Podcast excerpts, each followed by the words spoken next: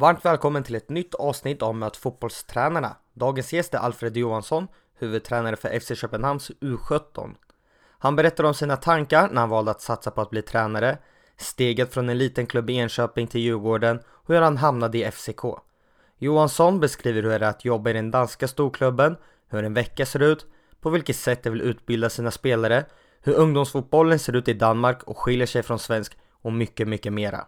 Följ gärna podden på Instagram, Twitter och Facebook samt glöm inte att prenumerera.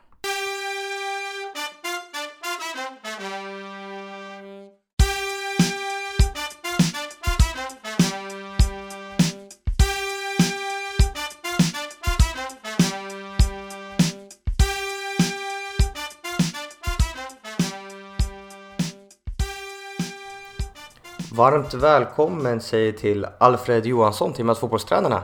Tack ska du ha. Hur mår du idag? Ja, men jag mår kanon. Det är, eh, det är ju julledigt och har varit hemma hos mamma och ätit massa julmat. Så, så det är bara bra. Vad är favoriträtten på, på julbordet? Ja, jag, jag vet inte. Jag, är- jag är svag för Jansson. Janssons frestelse. Det tycker jag är gott. Vi sitter i Solna i din systers lägenhet. Du är hemma i Sverige nu. Du bor egentligen i Köpenhamn i Danmark. Hur skönt är det att få lite julledighet? Det är väldigt skönt. Eh, när, eh, när verksamheten är igång så, så är det ju ett ekorrhjul som, som bara snurrar i hög hastighet måndag till måndag. Till måndag liksom. Eh, så när man får möjligheten att dra ur kontakten helt liksom, i, i tre veckor så är det, det är väldigt skönt. Är du bra på att koppla av eller på kvällen sitter du ändå och tänker så här, ah, hur ska vi träna nu första veckan när jag kommer tillbaka igen? Jag är väldigt dålig på att koppla av, framförallt som sagt när verksamheten är igång och man kommer hem på kvällen och sådär. Men eh, nu på julledigheten så är det lite lättare för då är man hemma hos, hos, eh, hos mamma och pappa och det är hundar och, och liksom man, man träffar gamla kompisar som, som kanske inte är superintresserade av, av det jag håller på med. Liksom så, och då, då, då blir det att man, eh, man eh, anpassar sig till det istället. Så, så då är det lättare.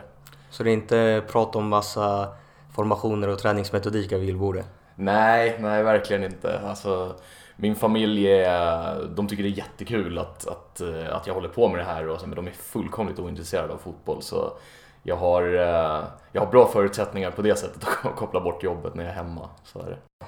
Vi kör igång med faktarutan. Ja, Ålder? jag är eh, 29 år. Familj? Jag är singel, så ingen familj. Bor?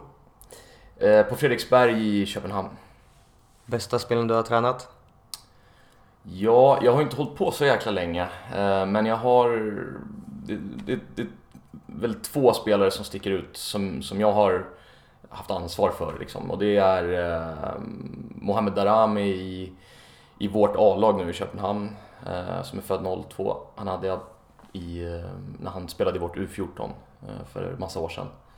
Och, eh, och sen så Tom Strannegård som precis har skrivit på ett A-lagskontrakt i AIK. Han eh, hade jag, hade jag turen att få jobba med i, i ett år och, och det är också en väldigt duktig spelare.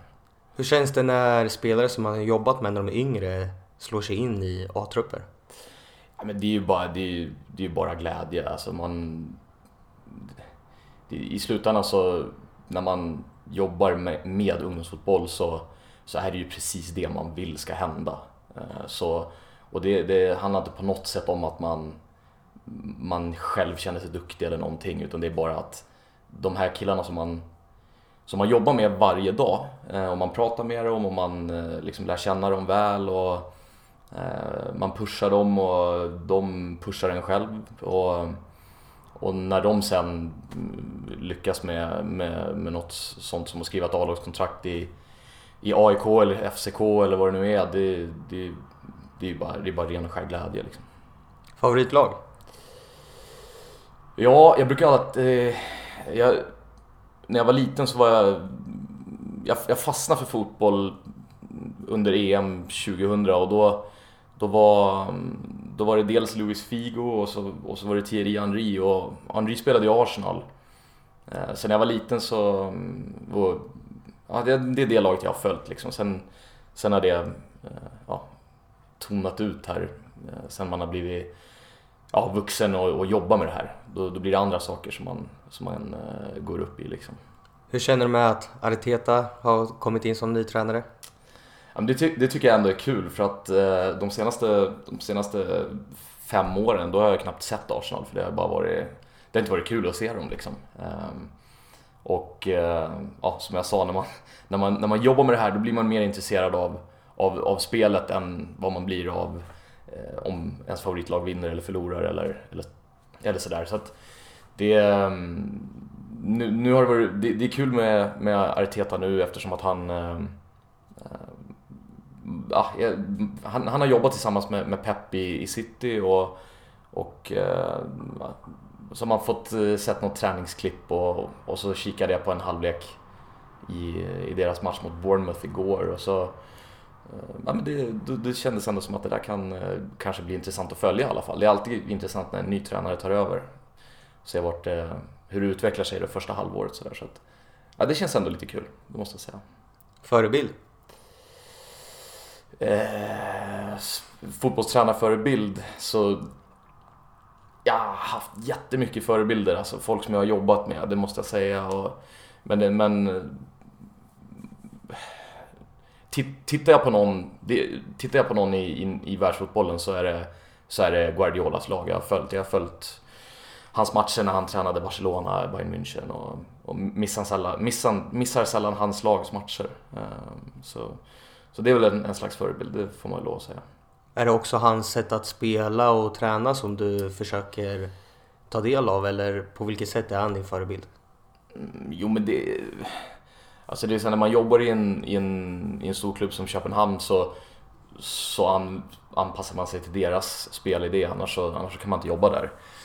Um, och, och därför så kan inte jag liksom eh, rakt av kopiera det som, det som, som Pep håller på med och det, det är jag väl inte intresserad av heller men det är klart att man hämtar inspiration. Alltså det, och det kan vara alltifrån att man ser något, något träningsklipp och, och hör han säga någonting, någon, någon instruktion så, så är det klart att det, det, det kan vara inspirerande. Liksom. Um, och, ja, jag vet inte om det var svar på frågan men eh, ja, det är inspirerande. Liksom. Så man får eh, sätter igång eh, tankar i, i ens eget huvud. Och, och det var därför jag sa också att jag har haft väldigt många som har inspirerat, alltså som har varit mina förebilder under min ändå ganska korta tränarkarriär så, så, så jag tycker alltid att när man, när man bara observerar andra jobba med det här så, så sätter det igång mitt eget huvud och, och så börjar jag tänka och, då, och på det sättet så ser jag det som, som lärorikt och som, och som inspirerande. Liksom. Naturgräs eller konstgräs? Ja men det är alltså solklart för mig att naturgräs är, är, är det, det, det jag tycker definitivt att att seniorfotboll på, på högsta nivå, även i Sverige och, och Danmark och sådär, ska spelas på naturgräs. Alltså det, det, det, tycker jag verkligen. Jag är jätteglad att, att eh, hybridgräset utvecklas eh, mycket och poppar upp över, överallt nu skulle jag vilja säga. Och, men, men jag är jättetacksam för, för att konstgräset finns också, för det, den fyller sin funktion. Men eh, Alltså, vi tränar på konstgräs varje dag och det, det, det, är ju, det är fantastiskt att vi, att vi kan göra det. Eh, men, men jag tycker att på högsta nivå så ska man spela på, på naturgräs eller hybridgräs. Eller, ja. Så, ja. Hur ser det ut i ungdomsserierna i Danmark? Är det mycket konstgräs då eller? Det är jättemycket konstgräs. Eh, det är jättemycket mer naturgräs än vad det är på, på samma nivå i, i Sverige. Eh, men ja, och det, det, har ju med klimatet att göra. Liksom. Kostym eller träningsoverall på match? Ja, jag tror, skulle jag komma med en kostym, kostym på, på, till, en, till en ungdomsmatch så då tror jag att jag skulle bli inkallad på kontor, kontoret hos min chef Sune eh, på måndagen efter så att eh, det, det, det är träningsoverall som gäller. Vad gör du på match då? Är det bortamatch så, så är det väl oftast då är det bara upp tidigt och in i bussen liksom och sen, och sen sitta och, och fundera på hur man ska hur man ska göra det bästa utav av den dagen liksom när man väl kommer fram och så. Men eh, är det på hemmaplan så, så eh, antingen så är det träning på morgonen med de som, som inte ska spela matchen, de som inte är uttagna. Eh, eller så är det ja, ut på träningsanläggningen tidigt och kanske se något av de eh, yngre lagen spelar på förmiddagen i, i, i klubben och annars så, så är det bara Allting är ju gjort på matchdagen, alltså man har tränat hela veckan och, och då är det bara några, vi brukar skriva ut ett litet tid, eh, tidsschema för, för dagen och hänga upp i omklädningsrummet så det är lite småfix. där annars så, så sitter jag mest och, och funderar på eh, hur, vad som kan hända i matchen liksom. Och vad, vad ska jag göra då? Vad ska vi göra då? Favoritsyssla utanför fotbollen? Ja, alltså det är väl att... Jag, jag tycker väldigt mycket om att se på fotboll. Ehm, så jag, jag ser mycket matcher på TV, jag ser mycket matcher i, i Köpenhamn. Ehm, eller i Stockholm, när jag bodde i Stockholm så såg jag mycket matcher i Stockholm, både på ungdomsnivå och seniornivå. Annars så eh, är det att eh, kanske gå ut och käka med några, med några kollegor eller vänner eller så.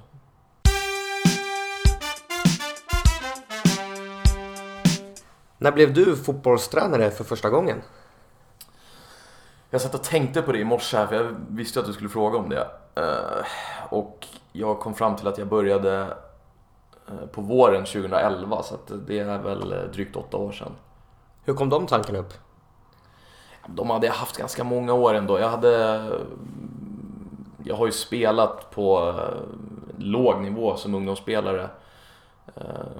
Och något år på, på låg eh, seniornivå också. Men jag, och så jag har alltid varit intresserad av fotboll men eh, alltså de sista åren som spelare så kände jag väl att jag tror att jag skulle vilja vara tränare faktiskt. Ehm, och ehm, ja, så gjorde jag väl slag i den saken och tog eh, kontakt med, med ESK, Enköpings SK, när jag bodde hemma i, i Enköping där jag kommer ifrån. Och så, och så började med det där. Ehm, och då, ja, sen har jag bara varit fast.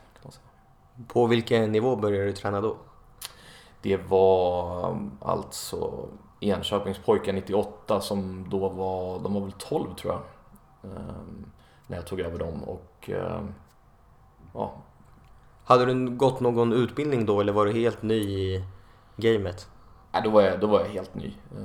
Så Enköping, ESK där, de skickade mig snabbt på de första, de första utbildningarna via förbundet och sådär. Så, men, men när jag började så då var det helt noll. Hur bra var du som fotbollsspelare då? Jag var inte alls bra. Jag var, jag var, jag var, jag var, jag var inte särskilt bra och dessutom liten. Så jag hade ju eh, inte alls några bra förutsättningar för att bli, för att bli bra. Men, jag kunde liksom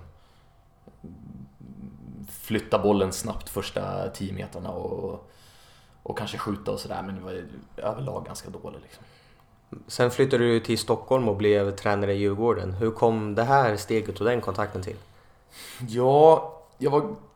Jag, jag, skulle, jag skulle plugga i Stockholm, jag skulle plugga en, en säljutbildning och hade väl liksom ingen, inte tankar då på att att fotbollen skulle vara, eh, bli till ett heltidsjobb eller sådär. Utan det, var, det skulle jag göra vid sidan om och så skulle jag ha någonting annat att falla tillbaks på. Då, men jag var bestämd på att jag skulle fortsätta med det. Och då, då när jag flyttade till Stockholm så, så skulle jag flytta till, eh, till Gärdet och det är ju nära till, eh, till där, där Djurgården tränar. Men det är ändå ganska nära till Solna också. Och, så, så, jag hörde av mig, jag skrev både till AIK och, eh, och Djurgårdens ungdomsavdelningar och då, då var Djurgården snabbast. Um, och det var, det var gångavstånd hemifrån liksom, så det, det föll sig rätt naturligt att det blev Djurgården då. Hur var det att komma in till en elitklubb när du tidigare hade varit i Enköping? Ja, jag hade, jag hade väl den frågan i mitt huvud själv då. Ehm, och man har väl massa föreställningar om hur det ska vara. Men det var, jag upplevde det som att det, det, det var, det var väldigt familjärt sådär i, i Djurgården då. Ehm, och, eh, så, så det kändes inte alls som ett särskilt stort steg eh, rent socialt sådär.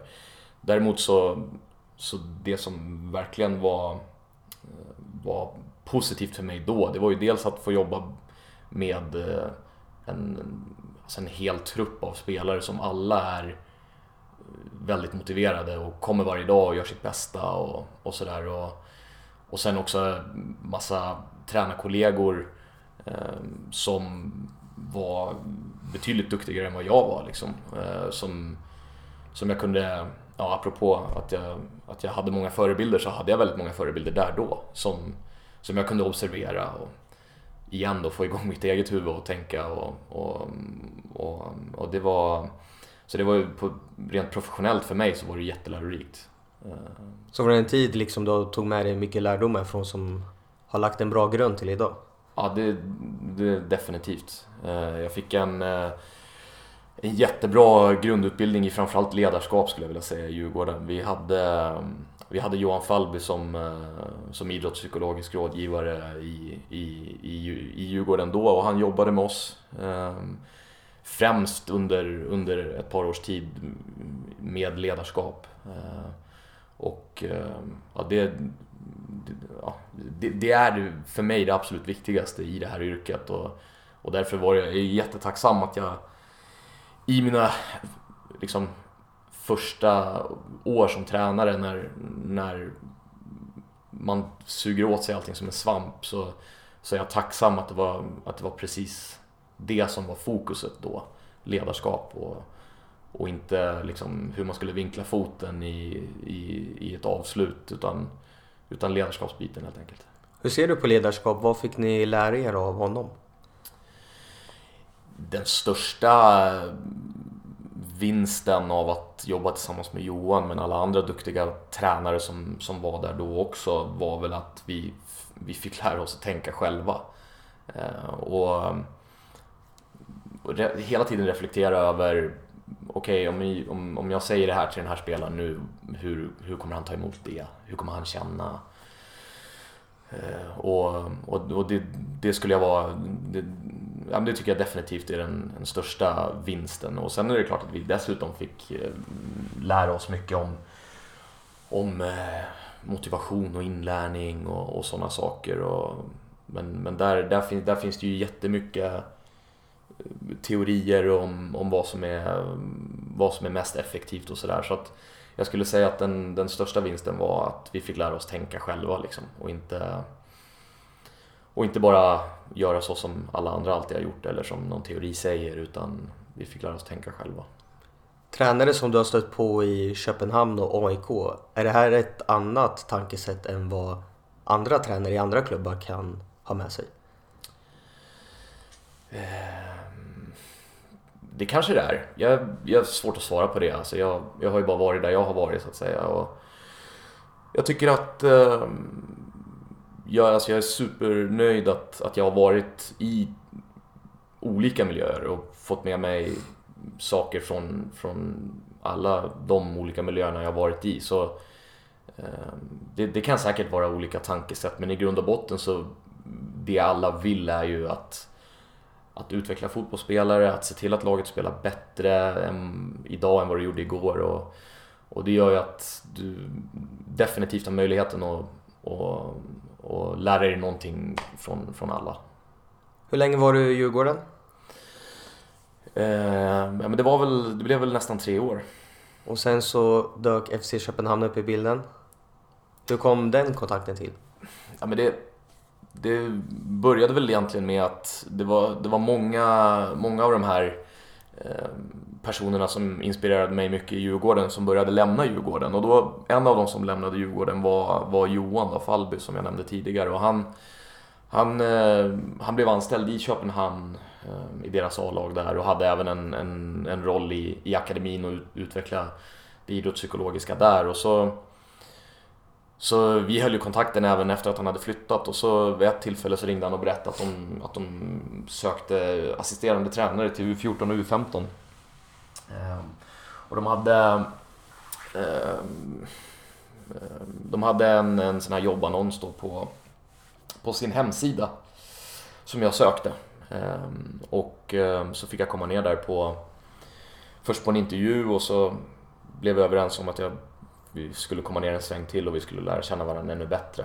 Ehm, så då var jag där en hel, en hel vecka och fick vara med på, på träningar och hålla i lite övningar och, och sådär. Och, och sen eh, den sista dagen på den provperioden där så, så ehm, ja, blev jag erbjuden att, och få komma ner och, och börja där efter sommaruppehållet. Ehm, så på den vägen var det. Var det ett givet beslut att flytta ner dit? I slutändan så var det väl det, men eh, jag, ska, jag ska inte ljuga utan det, det var ju det är klart det var en stor grej att man är, alltså jag, jag hade tre år tidigare flyttat till Stockholm från Enköping och trivdes väldigt bra där och hade överhuvudtaget inte funderat på varken flytta från Stockholm eller Djurgården egentligen. Men, men sen så gick det rätt snabbt där och, och sen så i slutändan så, så var det rätt givet för jag, när man hade liksom plockat bort alla, alla känslomässiga bitar i att byta land och, och allt, allt, allt krångel som det skulle kunna innebära med lägenheter och allt vad det nu var och, och bara tog beslutet utifrån fotboll så då var det enkelt i slutändan. Hur är det att jobba inom FC Köpenhamn? Ja, men det är... Det, det är jag, skulle, jag älskar det. Va? Alltså, jag tycker det är helt fantastiskt för att det, det är verkligen 100% fokus varje dag på, på fotbollen och, och, och på, på mitt lag och på verksamheten. Och det, det är ju det som gör att jag, att jag vill hålla på med det här. Alltså att jag att få hålla på med fotbollen och, och, och driva mitt lags utveckling och spelarna, spelarna i lagets utveckling. Och, så, så det tycker jag är fantastiskt. Hur ser allt runt omkring ut med faciliteter och förutsättningar för både er som ledare och för spelarna? Ja, där, där det är en tydlig skillnad med, mot alla klubbar jag har jobbat i eh, och FCK att eh, faciliteterna är,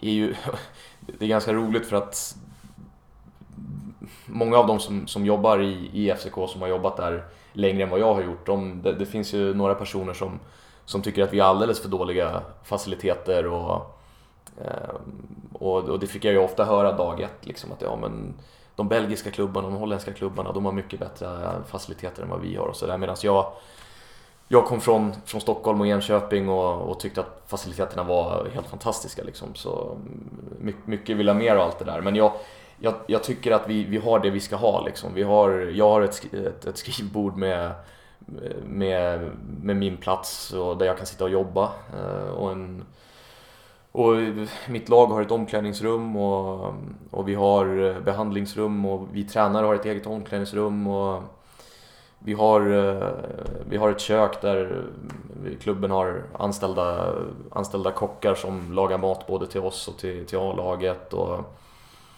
Vi har eh, ett av Europas största liksom, eh, komplex med jag tror att vi har eh, 13 konstgräsplaner och det är kommunalt ägt så, så, så det skiljer sig väl inte helt från, från Stockholm till exempel men, men det är stort och det är gott om träningsyta och, och sen dessutom så har vi en naturgräsplan och, och två stycken hybrid, hybridplaner som ligger precis utanför vårt kontorsfönster där A-laget och U19 tränar varje dag. Och, så att vi, jag, jag, tycker vi har det väldigt, väldigt bra. Eh, sen, eh, sen går det alltid att, att, att, göra bättre. Så är det. Under den här perioden som du var i FCK så gick du också en träningsutbildning i Portugal. Vad handlade den om? Eh, det var en ren och skär fotbollstränarutbildning. Den, den, den finns fortfarande och den heter High Performance Football Coaching. Och och den eh, handlade om, eh, om allt som, som fotbollstränaryrket handlar om kan man väl säga. Hur kom det sig att du åkte på den? Det var faktiskt en kollega, en dåvarande kollega i, i FCK som, som hade hittat den och som hade sökt den men sen så bestämde han sig för att ändå inte gå den i slutändan. Eh, och, och sen så blev det istället så att min, min chef, som, dåvarande chef som fortfarande är min chef då, Sune, som, som är akademichef i, i FCK, han, eh, ja, men han uppmanade mig att gå den och, och det blev jag jätteglad över så det, det, det är på den vägen. Vad tog du med dig från den? Ja, men det är alltså massor. Jag, jag, det, det kändes ju som att när, när jag kom till, till Stockholm och, och fick, fick lära mig mycket om, om ledarskap så var det som en, en ny värld som som öppnade sig lite inom, inom fotbollstränaryrket för, för min del då. Och likväl när jag, när jag kom till, till, till Portugal så, så öppnade sig en, en ny värld för min del när det gäller hur man analyserar fotboll och hur man bygger övningar. Och, så att det... Ska, ska jag försöka liksom skära ner det till några, till några bitar som, som är enkelt så, så är det väl eh, att framförallt hur eh, Alltså hur strukturerade, det, hur strukturerade de var där nere på eh, att, att planera sina träningar nere i, i minsta detalj utifrån alltid ett, ett, eh, ett taktiskt fokus först och främst utifrån hur man vill att laget ska spela. Ehm, men också utifrån det, det psykologiska och, och, det fysiska. Ehm, så att liksom ta alltid utgångspunkt i, i, hur du vill spela först när du planerar din träning men sen så, eh, så måste du ta hänsyn till de andra bitarna också. Ehm, eh, och jag lärde mig mycket om eh, motståndaranalys, om analys av, av egna laget och, ehm, det, och sen även träningsmetodik, hur man designar en övning för att för att träna det du vill träna. Där blev jag ännu bättre på, på det tycker jag. Skiljer sig den här utbildningen mycket från de svenska? Ja, men det, jo men det tycker jag, det tycker jag att de gör. Alltså hur... Eh, I, I Sverige så alla utbildningar jag har gått där har det varit väldigt, väldigt stort fokus på ledarskap. Eh, vilket är, det, det tror jag vi är ganska duktiga på i Skandinavien. Däremot så, jag jag tror liksom att du inte kan separera egentligen någonting eh, från det andra inom fotboll. Jag, jag, jag nämnde tidigare att jag tycker att ledarskap är det viktigaste för en fotbollstränare och det, och det tycker jag. Däremot så eh, liksom, är du inte duktig på eh, har, har, du ingen, ingen, ingen tydlig idé om hur du vill att ditt lag ska spela i anfallsspel och försvarsspel eh, och, och vet du inte hur du ska designa övningar och eh, instruktioner eller vad det nu än är till spelarna utifrån det, då kommer inte ditt ledarskap bli eh, särskilt effektfullt. Ehm, så att, ja, det... Jag tror att man, eh, jag tror att man behöver alla, alla de här delarna som tränare för att, för att kunna göra ett bra jobb helt enkelt. Så mm, det var ett större fokus på, på det fotbolls tekniska och taktiska kan man säga då i, i Portugal och jag tycker att jag, ja, det, var, det, var, det, var, det var ett betydligt större fokus på, på själva fotbollsbiten. Ehm, det som händer innanför, innanför kritan liksom. Och, Medan i Sverige så har det varit större fokus på ledarskapet ehm, kan man säga. Efter tre år i Köpenhamn och Danmark så återvänder du till Sverige och då till AIK. Mm. Vad lockar dig att komma hem igen? Jag har... Ehm, det har alltid varit viktigt för mig att jag, att jag känner att... Ehm, alltså det är motivationen att hålla på med det här som, som gör att, att jag kliver upp på morgonen och lägger alla timmar som jag lägger. Eh, och det är det som, som jag tycker är roligt. Ehm, så jag, jag måste vara utmanad för att känna mig motiverad. Och när jag bestämde mig för att lämna FCK första gången så så var det enbart utifrån att jag hade ett behov av att bli mer utmanad. Ehm, för jag, jag hade hållit på på pojkar 10 till 15 års nivå i, i hela min karriär fram till då och det var väl ändå en 4-5 år. Ehm, och, och, och, den möjligheten fanns inte då i, i FCK att, att få, få den utmaning som jag kände att jag behövde och det var ju att få eh, jobba med, med äldre spelare och, och 11 manna och, och sådär. Eh, och få, få testa flera av de här sakerna som jag ehm, som, ehm, som jag hade fått lära mig i Portugal. Jag ville ju liksom ut och testa det. Och jag tränade 13-åringarna i, i Köpenhamn då. Ehm, och så hjälpte jag till på, på U19 med framförallt med motståndaranalys och sådär. Men, men jag, jag, kände att jag var, liksom, det var dags att, att få jobba med på U16 till U19 nivå. Och, och då dessutom så samtidigt som den möjligheten inte, alltså den, den fanns inte inom en nära framtid. Så kändes det då i alla fall i, i FCK.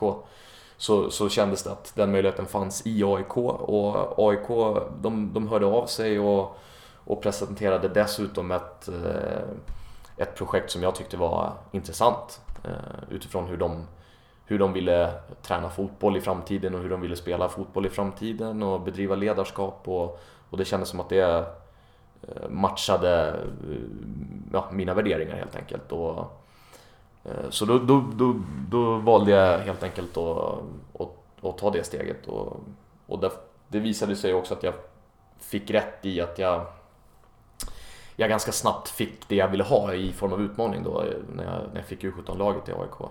Hur var den perioden? Det var ju extremt lärorikt för att eh, det var ju en, en ja, det var ju helt enkelt en, en, en ny utmaning för min del. Jag hade ju inte gjort det tidigare och ja, för att utvecklas så behöver man ju testa på nya grejer och så, så det, det var väldigt lärorikt. Rent eh, ledarskapsmässigt så hade du tidigare jobbat med lite yngre och nu lite äldre då. Känner du att du behövde förändra någonting på ditt sätt att leda laget? Ja, absolut. Alltså jag, jag funkar inte så att jag, att jag har en, eh, en slags manual i mitt huvud och en bok som jag, som jag följer i ledarskap. Liksom. Utan jag, jag har några några värderingar som jag tror på eh, och, och de försöker jag hålla fast i. Eh, och när jag... Det, det, alltså det handlar mer om att man, man behöver anpassa sig till de som till de, till de som du jobbar med. Alltså det betyder inte att du ska ändra allt det du tror på utan det handlar bara om att du måste du måste försöka Eh, skapa en relation med, med dina spelare och med, dem, med dina tränarkollegor och sådär. Och, och jag, jag, skulle bara egentligen vilja påstå att när jag tog steget från att jobba med yngre till, till äldre spelare så handlar det snarare om att alltså du, du, du, du bygger relation annorlunda med en 16-åring än vad du gör med en 13-åring. Eh, de eh, är på olika ställen i sina liv och har andra utmaningar i sin vardag och ehm, i sitt fotbollsspelande så ska de lära sig andra saker än vad en 13-åring ska lära sig och, ehm, och det därför så, så så behöver du egentligen bara anpassa dig till det. Idag är du tillbaka i FCK igen och U17-tränare. Hur, hur kommer det här sig? Att du är tillbaka nu igen i Köpenhamn? Ja, eh, det, när jag lämnade FCK första gången så, så var det det var för att jag behövde en ny utmaning och inte för att jag på något sätt var missnöjd med, med att, att vara i FCK utan jag tvärtom trivdes väldigt, väldigt bra där och när AIK ringde så hade jag inga tankar på att lämna FCK heller, precis som när FCK ringde när jag var i Djurgården. Så det, det, ja, det, det som Sune har, har sagt det ett par gånger till mig sen, sen jag lämnade första gången att ja, men vi lånar ut dig nu bara. Eh, och så kommer du tillbaka sen och jag det tänker man ju så här att ja, ja vi får väl se. Men men, men i grund och botten så anledningen till att jag är tillbaka i, i FCK det är för att jag ett trivs eh, otroligt bra i den föreningen och det all, allt, allt jobb som, som görs där det, det ligger mig varmt om hjärtat med Eh, ja, värderingarna i, i föreningen och, ehm, och sen är det klart att alltså, det är ju en, en, en arbetsplats för en sån som mig med, med sjukt bra förutsättningar. Alltså, vi pratade om faciliteterna och och, och det de, de spelarna jag jobbar med i, i FCK idag, de är jätteduktiga. Vi har jättemycket ungdomslandslagsspelare, både från, eh, både från Danmark i, i 03 och 04 kullen som jag jobbar med just nu, men vi har även, eh, Eh, även två från, från Island som jag jobbar med och som är landslagsmän där. Och, och, och dessutom så finns det eh, jättemycket duktiga kollegor som jag nu när jag jobbar på äldsta blocket i Köpenhamn så, så har jag tillgång till dem på ett helt annat sätt jämfört med vad jag hade tidigare. Nu jobbar jag med de personerna varje dag och det är alltså i, i grund och botten för min del så, så drivs jag av att hela tiden bli bättre. Alltså jag, vill bli, jag vill lära mig mer saker hela tiden. Och, och de personerna som jag jobbar med nu i, i, i FCK, de, de lär jag mig saker av varje vecka. Och det, det är otroligt motiverande miljö och, och därför så, så, ja, så, så, var det, så kändes det bra att komma tillbaka. Det, det har känts jättebra den här hösten att vara tillbaka, det måste jag säga. Hur ser din vardag och en vecka ut hos er? ja, eh, det, alltså jag skrattar till bara för att det, det är eh, när man pratar med, nu är jag som sagt jag är hemma på julledigt och när man pratar med sina sin familj och, och sina vänner så, så, tycker ju folk att man är lite knäpp. Men det är alltså i, det, jag går upp tidigt på morgonen eh, och så går jag till kontoret. Ehm, och så, sen så sitter jag och, och jobbar med all, alltså jag, jag, sitter och ser våra matcher. Jag sitter och, och tittar på hur en spelare ehm, förstår sin roll i, i, en match. Jag sitter och ser våra träningar på video. Eh, jag sitter och, och liksom funderar på hur vi, hur vi ska kunna ja, bli bättre. Hur spelarna ska kunna bli bättre. Ehm, jag, jag har möten med, med mina kollegor som jag nämnde. Ehm, jag planerar träningarna såklart. Ehm, så att ja, det, det, det, det, finns alltid någonting att göra. Ehm, det, det, är bara du själv som sätter stopp för egentligen hur, hur, mycket, du vill, eh, hur mycket du vill göra på det, i, i det här yrket. Liksom. Hur försöker ni utbilda och eh, utveckla spelarna i FCK? Hur, på vilken träningsmetodik? Hur ser det ut hos er? Alltså vi har ju tränings...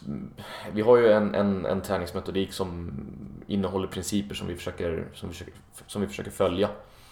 Eh, och, och, och den, den, de principerna... Alltså det... Som sagt, jag nämnde det tidigare tror jag att det, det finns väldigt mycket teori om vad som är rätt och vad som är fel inom ledarskap och det är exakt samma sak inom träningsmetodik.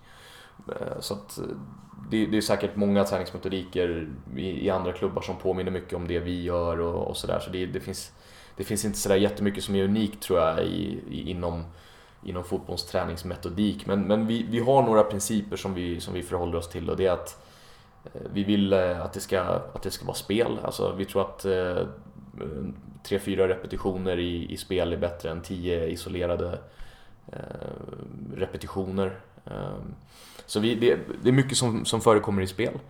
Eh, vi har alltid ett perspektiv som, när vi planerar våra träningar som är eh, hur, hur laget, eh, alltså hur vi, hur vi vill spela i FCK. Ehm, så det förhåller vi oss till och, och vi förhåller oss även till, ehm, till framförallt på U17 och U19 nivå så, så blir det ju viktigare med fysbiten så vi förhåller oss ju till, till principer fysiska principer också.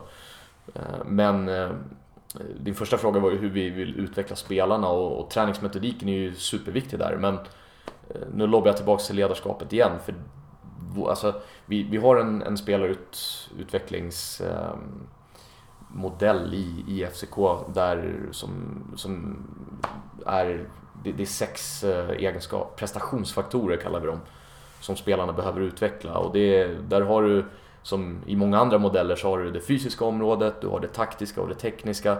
Men sen så har vi tre stycken psykologiska områden också, skulle man väl kunna kalla dem. Eh, och, och det visar väl hur, hur viktigt det är för oss att, att spelarna, eh, att vi, att vi utbildar spelarna eh, som, som individer personlighetsmässigt och, och psykologiskt.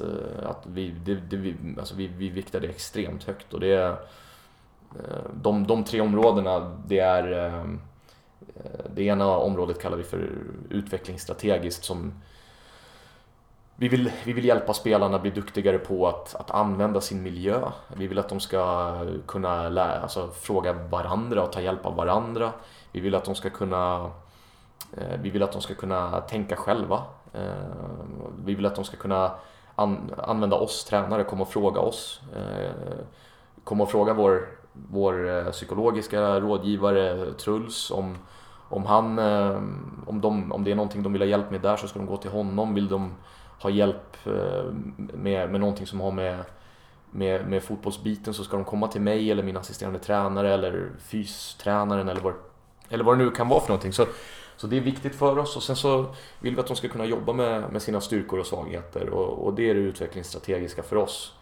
Ehm, och sen, sen så den mentala, den, har vi en, ett område som en prestationsfaktor som är den mentala kallar vi det och det, det handlar ju om att, eh, alltså att kunna, kunna hantera med och motgång. eh, kunna vara koncentrerad, eh, kommunicera och, och sådana bitar.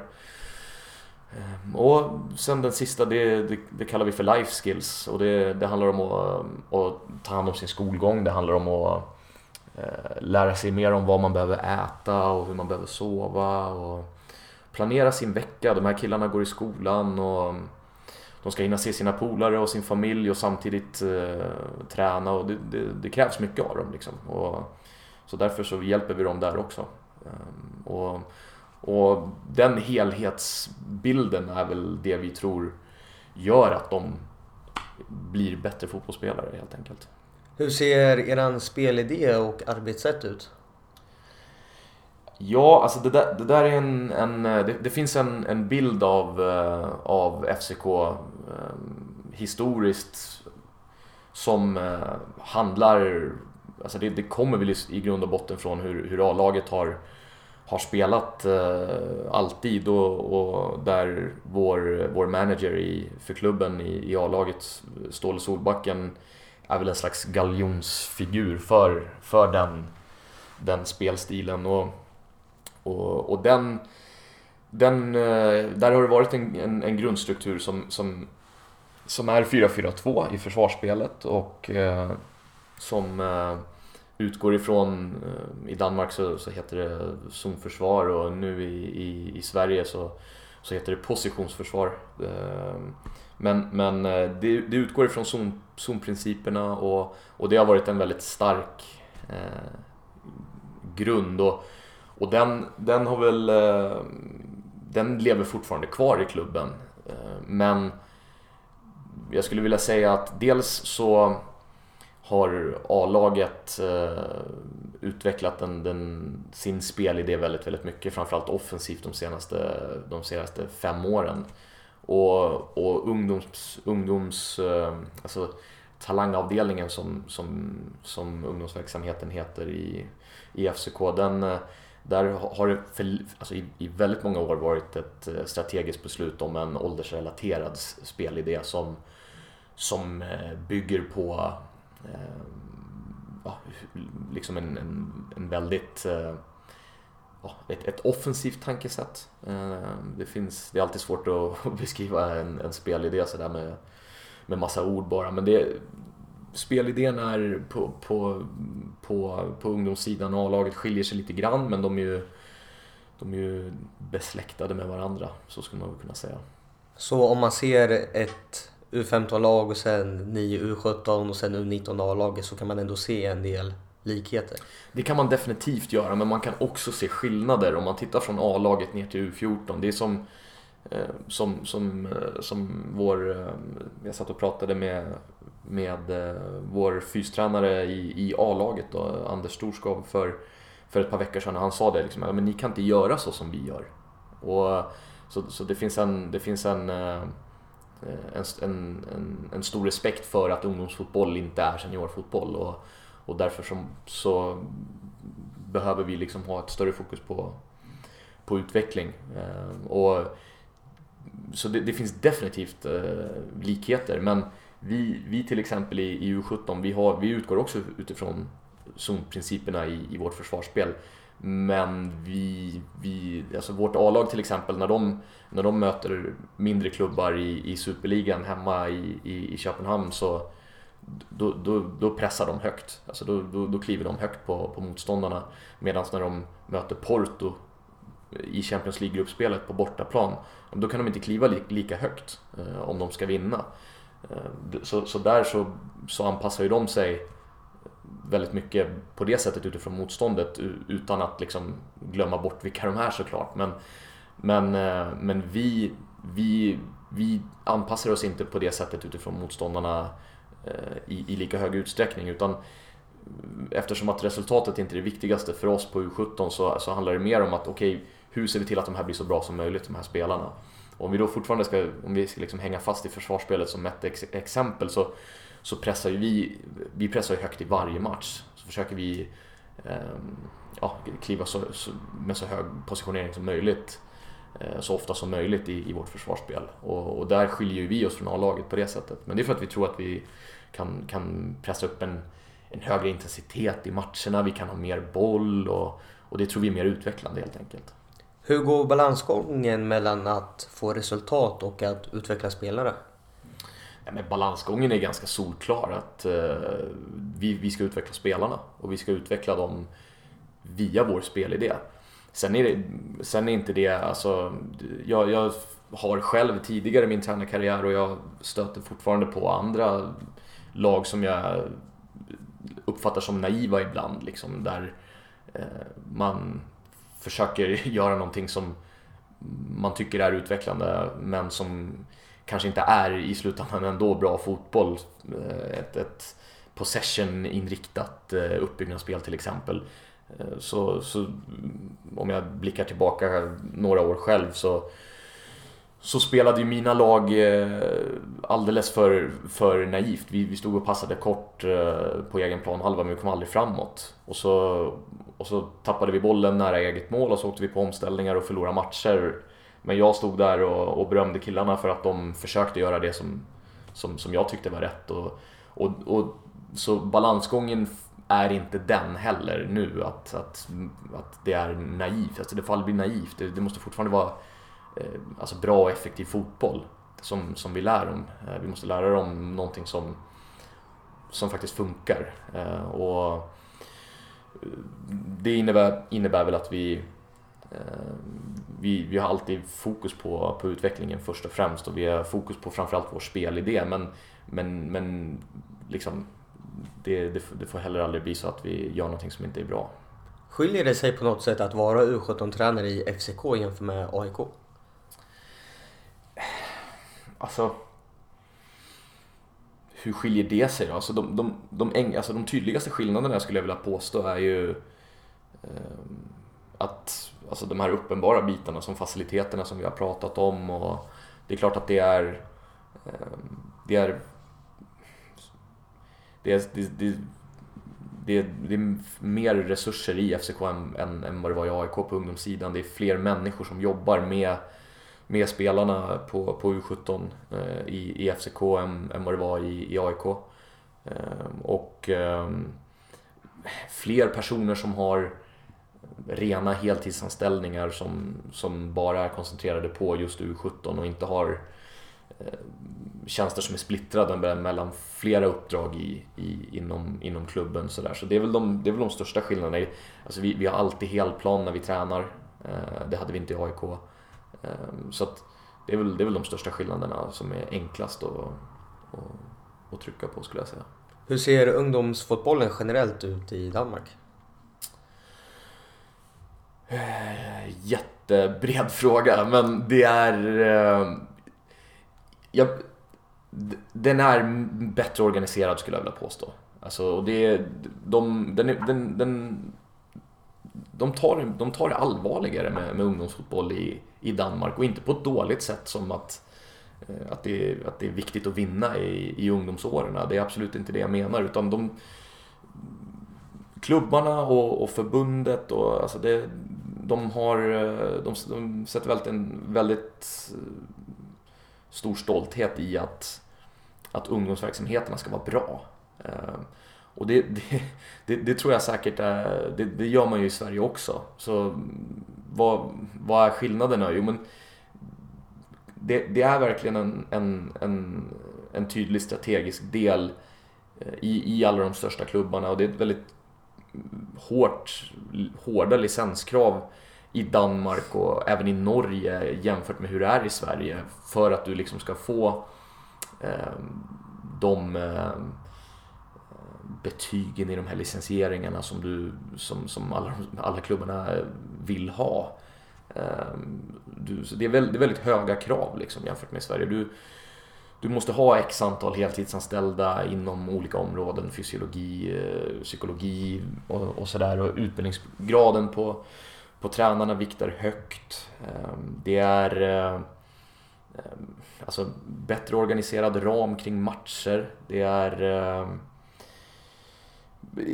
de, de, de, eh, det, det finns en nationell eh, U15 eh, som är ganska ny, nygjord då, men U15-serie, en liga. En U17-liga som är nationell, en U19-liga som är nationell.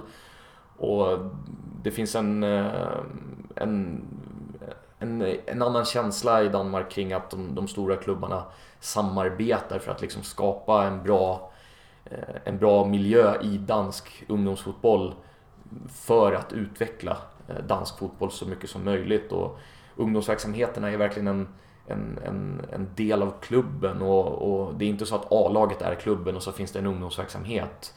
Utan det, det, det sitter väldigt eh, tajt ihop allting under, under samma tak och, och det ja, ett, ett väldigt stort fokus varje dag bara på att spelarna ska bli bättre och, och inte på vad, liksom, vad som är vad som är rätt och fel. Utan det det är fokus på, okej okay, vad vill vi göra, hur ska vi göra det, hur gör vi det bättre? Och, och, och där tycker jag att det är, där är en, en skillnad mot eh, det jag har upplevt i Sverige. Om du får drömma i framtiden, vad gör du då? Jo, men jag, jag vill definitivt eh, testa på att, att jobba på, på seniornivå i framtiden. Och, mm, och då är det väl klart att jag vill jobba på så hög nivå som möjligt. Och ehm, det... Vad, vad är det då? Ja, men det mm, på, på skandinavisk toppnivå absolut skulle jag vilja jobba på, på klubblagsnivå. Eh, men, eh, men som sagt, som jag var inne på tidigare så, så är det viktigaste att, att, att känna mig motiverad och, och tycka att det är roligt varje dag. Liksom. Och då, då gäller det att jag, att jag är utmanad. Och, och det är jag just nu på U17-nivå. Och det kommer jag nog vara ett par år framöver också. Så när det är dags för, eh, för nästa steg, det, det vet jag inte när det är, utan det, det kommer jag känna där och då. Vilken tränare skulle du vilja lyssna på i podden? Um, det, jag har... En, en, en, tidigare kollega som heter Jordi Gonzales som, eh, som, nu, som nu jobbar i, eh, i Sandefjord. I, de har precis eh, vunnit näst högsta serien i Norge och, och ska spela norska högsta elitserien här nu kommande säsong. Han, han har varit en enormt stor inspirationskälla för mig och det vet jag att han har varit för väldigt många andra också. Och jag är säker på att det skulle bli eh, ett eh, intressant samtal med honom om du satte dig ner med honom. Stort tack Alfred att du tog dig tid och lycka till under våren. Tack ska du ha.